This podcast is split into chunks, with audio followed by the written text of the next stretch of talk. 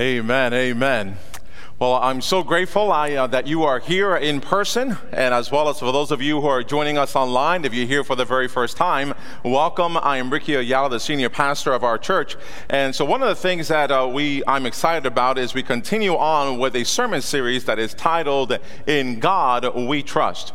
Now, we be- began last week when I mentioned uh, the referencing Mark eight, where the disciples had gone to the mountains and with uh, Jesus, and the crowd had gathered, and after uh, three days, uh, they were hungry, and Jesus didn't want to send them out, you know, because he was fearful that they'll faint, because some of them uh, had traveled the distance to get there. And so Jesus blessed them, uh, blessed the, the, the bread and some fish, and gave it to the disciples to share with others, and there were baskets left over. And it was so important for us to understand that in the midst of the times that we're living, these especially this past several months, is to not forget the blessings that God has put in upon our lives, because we take our focus off of him. We take our focus out of the the, the blessings, and we focus it on our circumstances and situations that uh, we see or experience personally. Today I want to continue on with, again, with that message of Mark eight that I was sharing with you before, but I'm going to t- uh, touch base in a different manner. We're going to go into verses eleven through thirteen and then go to fifteen. But before I do that, the critical question being addressed in this current sermon series uh, is this. In the most uh, important areas of our lives, uh, where do we put our trust? We know what the answer should be, uh, but when we are faced with the overwhelming challenges or circumstances that we cannot control, who or what do we trust? So again, this is what going in, uh, the, the miraculous uh, blessings of the bread and some fish, and we find ourselves in the book of Mark, chapter eight. I'm going to be reading from verses eleven through thirteen, and then dropping down just a, a few more verses for verse fifteen. All right. So I'm going to be reading from the N L T version, and the Bible says this. When the Pharisees heard that Jesus had arrived, they came and started to argue with him. Testing him, they demanded that he show them a miraculous sign from heaven to prove his authority. Now, when he heard this, he sighed deeply in his spirit and said, "Why do these people keep demanding a miraculous sign? I tell you the truth, I will not give this generation any such sign." So he got back into the boat and left them, and he crossed to the other side of the lake. Now, going to verse fifteen. As they were crossing the lake, Jesus warned them, and now this is for the disciples that he was in the boat with them. He said, "Watch out. Beware of the yeast of the Pharisees and of Herod." Let me just pause for a word of prayer. And God, in this time of our service, we just come to a moment that we receive your word. And we pray, God, the time that we have spent in preparation for the message will be a blessing to the people's lives as they hear it. But not only hear it, God, how can they start applying it and remembering the trust in you? In Jesus' name, amen. Amen. So we see here that the, Jesus had just finished with the disciples, and they were had just finished feeding all those people, and they go and they land, and in the midst of landing in another side, here the Pharisees are addressing Jesus. Not addressing it, the Bible's saying is that they started arguing with him. Remember, these are the Pharisees. These are the ones that's supposed to prepare the people To, uh, towards God, towards Jesus, towards uh, understanding of the relationship that we need to bring on ourselves with God. And so here they are, they're arguing with Jesus, and then the Bible's saying that they're they're testing him. They want a miraculous sign. I don't know about you, but we as a small community here in Gilbertsville, if something happens, news spreads out. And unfortunately, sometimes the negative stuff is really spread out quickly. But can you imagine a, a miraculous a feeding of four thousand people that the Pharisees and others may not have heard about? Come on now. They, I, I don't know about you, but I have a feeling the word spread out quickly of the, the everyone that was being fed and the leftovers, and that God, through Jesus, was able to deliver a message that they got spiritually fed and they got physically fed. So I'm sure that the message should have been brought out and then be heard by those Pharisees. But we see here that as the boat landed, as the Jesus, as they saw Jesus arriving, they started arguing with him. They started testing him, asking for a miraculous sign. And then Jesus tells them, to the disciples, he said, you know what, I'm not going to deal with this. You know, he sighed deeply in his spirit. Now, I, I tell you the truth, that I am not going to show this generation such sign. And we're going to get into that in a moment here. Where is a heart? Where is a heart hardened? Is a heart that said that whatever happens in our lives, whatever kind of blessings that we are just already set stone in our lives of the way that we're going to approach the way God's blessings is in our lives? Sometimes we are too quick to go into and, and talk negative about the Pharisees and others, but sometimes, you know, we have to be able to evaluate ourselves. Jesus here, when he said about, you know, be careful and watch out for the yeast of the Pharisees and of Herod, Jesus was referring to the gradual increase of unbelief in the Pharisees. These are the Pharisees that the people were supposed to go to. And then it's almost like saying, hey, do uh, as I say, not as I do. They asked for a sign, yet their minds were already set on Jesus. And not just necessarily on Jesus, but against him. So Jesus warned the disciples of the corrupting nature of that unbelief of the Pharisees. Unless people recognize that God is present, that God is speaking and acting in Jesus, no form of testimony will persuade them to follow Jesus.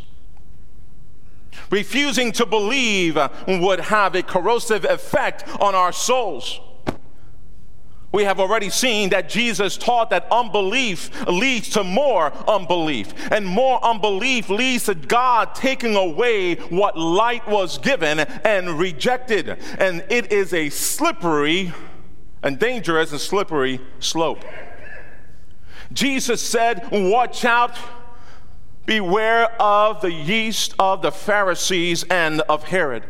In other words, watch out for what the Pharisees, representing the religious leaders or religious institutions. He said, watch out for the yeast of Herod, representing the politicians and the things that they offer us. Political and religious leaders tended to want to rule over people instead of serving the people.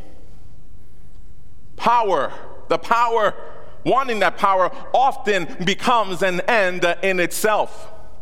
Power seduces people to the point of keeping it the, and becomes the most important and first priority in their lives.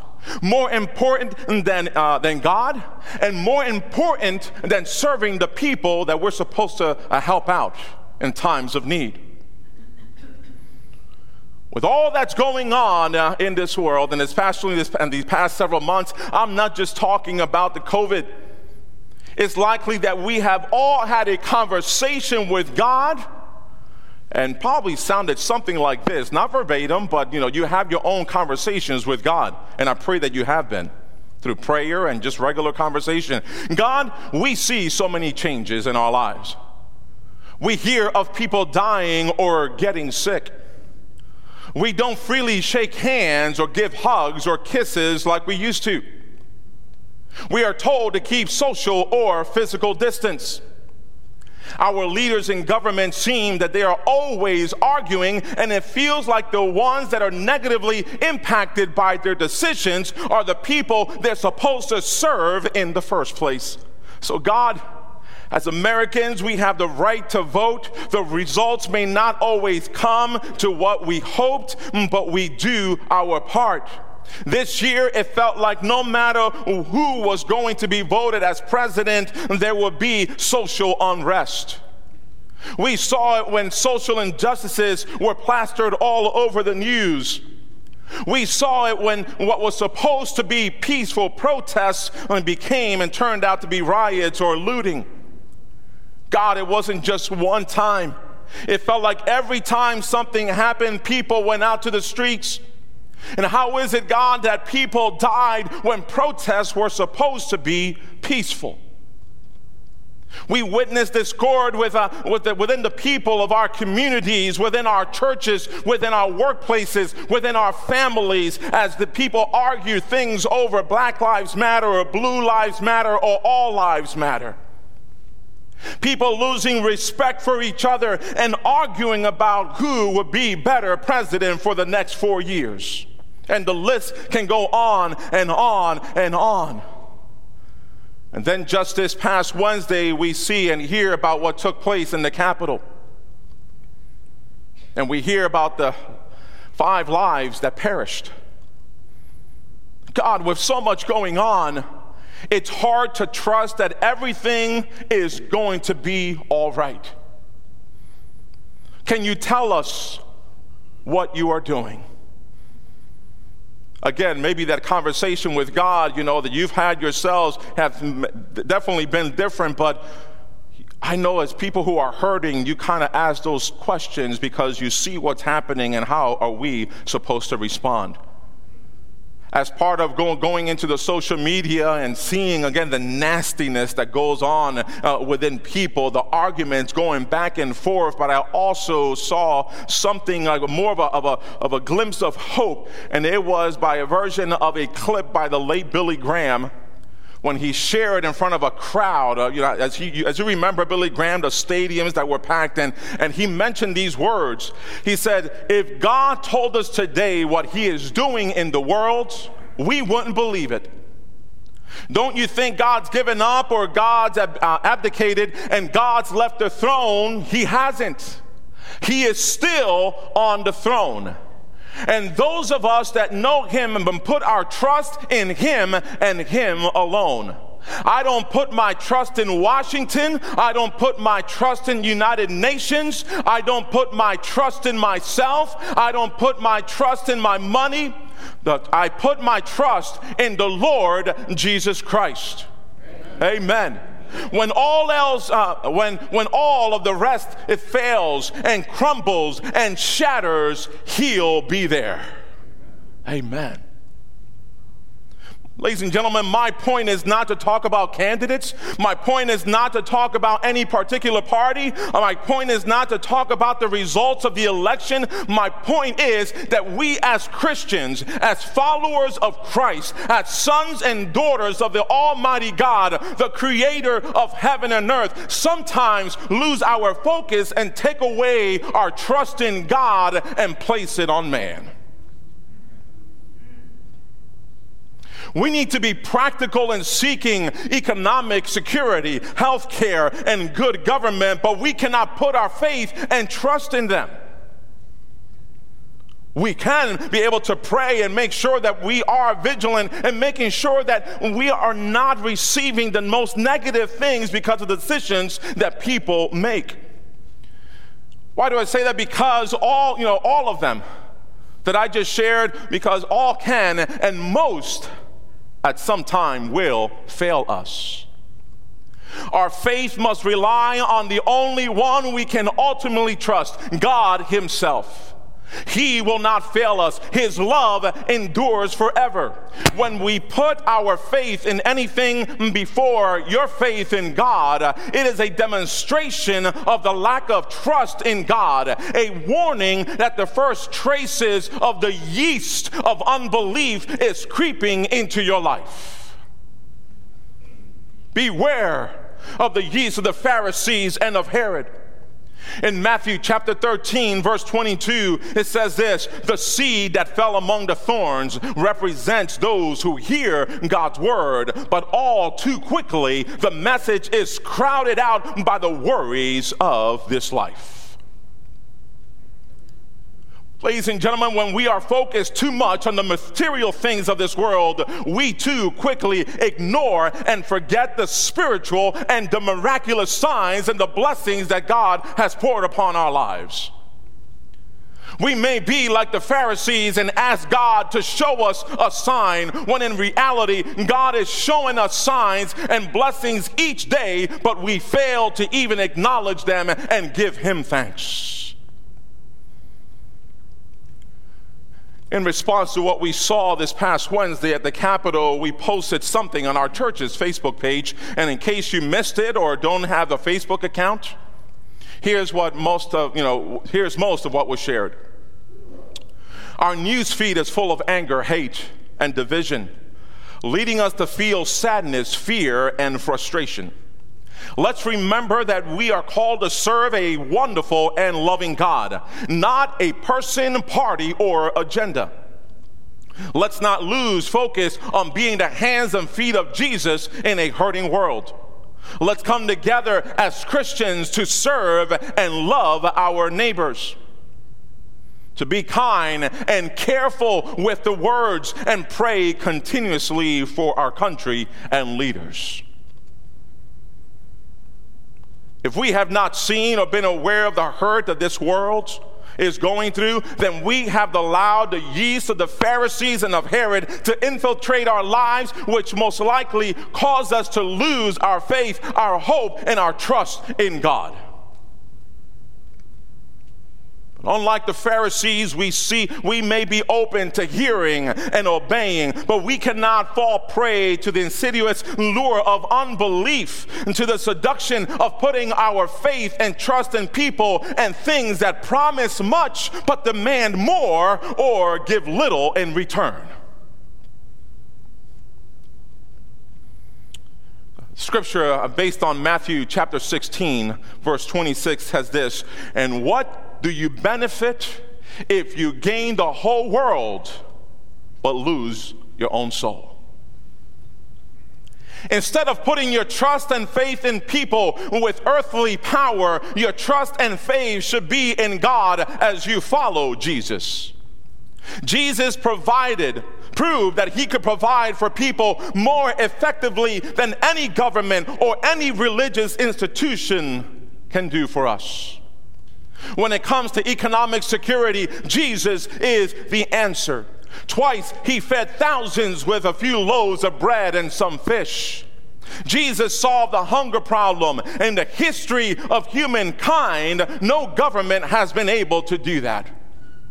When it comes to health care, Jesus is the answer.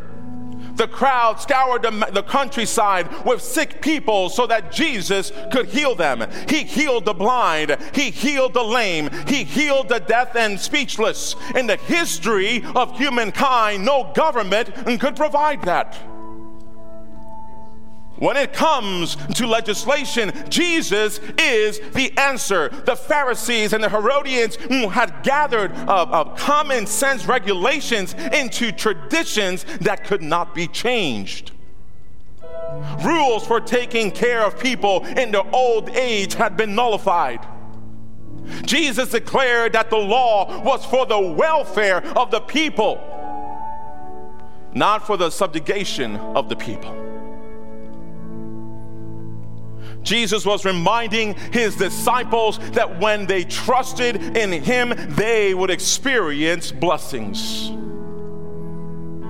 We cannot ignore material things, but we must not put our faith and trust in them.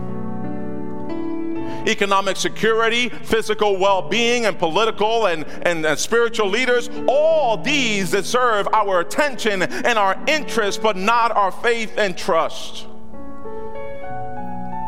As I took time to pray after what took place on Wednesday in Washington, D C, what came to mind was a scripture found in Second Chronicles chapter seven, verse fourteen, where it says, "If my people who are called by my name will humble themselves and pray and seek my face and turn from their wicked ways, I will hear from heaven and will forgive their sins and restore their land."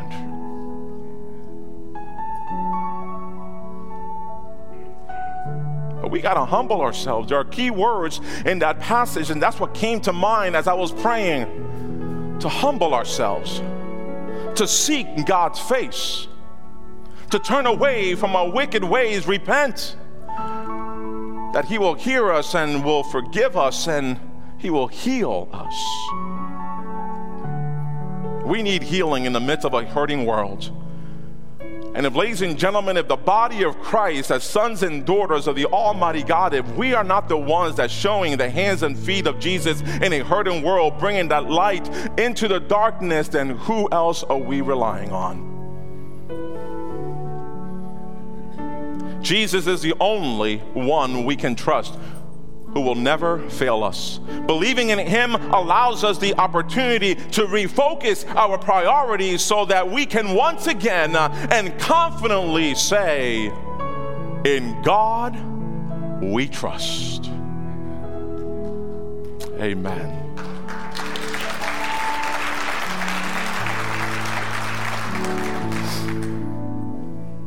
I pray that you've been blessed by this message. As I prepared, I was telling some people, even at last night, I was gearing up for, okay, God, anything else, you know, as in prayer, and it's about maybe eleven thirty-ish last night. Could hardly sleep because I want to make sure that, God, have I taken my trust out of you? Have I put my trust in others, you know? And I love, you know, the uh, working uh, here as a church, as a staff. I'm talking about with everything else that's surrounding us, with all the circumstances and all the challenges, have I taken my eyes off of you? So I needed to evaluate myself even more, making sure that what I'm saying to you, I'm not like the Pharisees of saying, hey, say what I uh, do what I say, not as I do. I want to make sure that what I'm saying to you, I'm also applying it to my life. We need to be the church out there, ladies and gentlemen. There are, and the church is to love and care for each other, to share kind words instead of divisive words. Amen. In the realm of the political realm that takes place, you know, one side versus another, there is hurting out there. And not just within the church. I mean, it's sad when it happens within any church beyond the denominational lines, but it's also sad when, as Christians, we put things out there and we say things that it's also being heard by the people in the community, and in the community questions, are they really, really followers of Christ? I mean, these are uh, uh, hard uh, uh, questions or reflections. Uh, are we doing harm instead of good? God, I want to trust back in you because I have taken my eyes off because of all the things that are happening. Let me just turn off the news. Let me just turn off what's happening. God, what do you want me to do? I trust you, God. I'll continue to pray for my leaders. I'll continue to pray for the presidents. Right? I'll continue to pray for the military. I'll continue to pray for the local, you know, uh, uh, people and, and leaders in our communities. I'll continue to pray for the pastors. I'll continue to pray for the churches. God, I want to trust and keep on trusting in you, because when everything or everyone fails us, God, you will not. In God, we trust. Let us pray. Almighty God, help us not to be seduced by any worldly power. Remind us that you and you alone deserve our faith and trust, that your power never ends, your love never fails, your mercies are renewed every morning. Amen. Amen. Well, ladies and gentlemen, what I'd love for you to do after hearing today's message, again, not only hearing the word, but how can you apply it? I would ask that you evaluate your life. To sit down this week and write down what or who you have trusted. Ask God for forgiveness and ask that He help you to stay focused and rebuild your trust in Him. Why is that important? Because He is our living hope.